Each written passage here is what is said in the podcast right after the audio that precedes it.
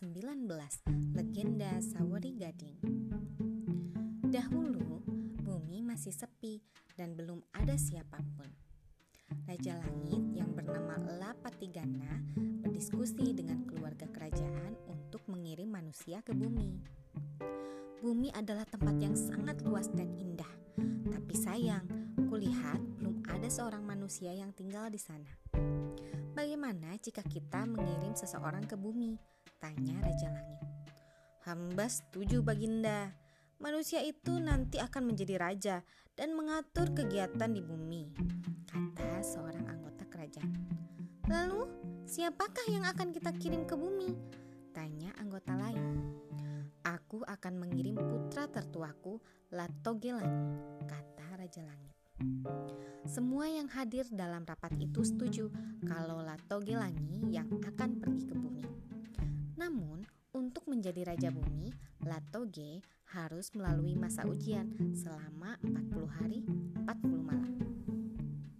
Latoge pun berangkat ke bumi sebagai seorang raja Alekawa. Dia menggunakan gelar Batara Guru. Latoge turun di daerah Usu. Wilayah ini berada di daerah Luwu Timur di Teluk Bone. Setelah beberapa waktu menjadi raja di bumi, Latoge menikah dengan We Nyilitimo. Waktu pun cepat berlalu. Latoge dikaruniai seorang anak laki-laki. Anak itu bernama Latiuleng. Ketika Latiuleng beranjak dewasa, kedudukan sebagai Raja Bumi digantikan olehnya. Dia pun diberi gelar Batara Latu. Setelah menikah, Latiuleng memiliki anak kembar.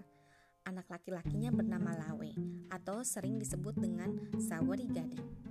Sementara anak perempuannya bernama Wetenriabeng. Kedua anak Latiuleng tidak dibesarkan bersama. Mereka hidup terpisah sehingga tidak saling mengenal. Tahun demi tahun pun berlalu. Sawari Gading dan Weten Riabeng telah dewasa. Suatu hari, Sawari Gading sedang berjalan-jalan. Tiba-tiba, dia melihat gadis yang sangat cantik. Dia pun mendekati gadis itu. "Wahai gadis cantik, siapa namamu?" Tanya Sawari Gading. Namaku Weten Riabeng, jawab gadis itu. Setelah saling mengenal, mereka berteman akrab. Lambat laun, keduanya saling suka. Suatu hari, Sawari Gading berniat untuk meminang Weten Riabeng. Mereka lalu menceritakan pada orang tua masing-masing tentang rencana pernikahan itu. Mendengar cerita putranya, orang tua Sawari Gading terkejut. Anakku, kau tidak bisa menikah dengan Wetien Riabeng. Dia adalah saudara kembarmu. Karena satu hal, selama ini kalian terpaksa hidup terpisah, kata ayahnya. Sedih dan kecewa mendengar penjelasan sang ayah. Dia lalu memberitahu Weten Riabeng tentang hal itu. Sebenarnya sejak saat itu mereka akhirnya berpisah. Sawari Gading lalu pergi meninggalkan Luwu dan bersumpah tidak akan kembali lagi. Sawari Gading pergi hingga ke negeri Cina. Setelah menikah, Sawari Gading dikaruniai seorang anak laki-laki bernama Ila Galigo dengan gelarnya Datuna Keling.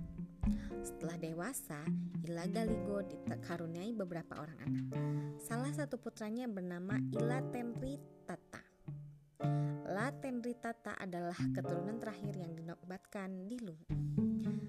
Sekian, terima kasih telah mendengarkan.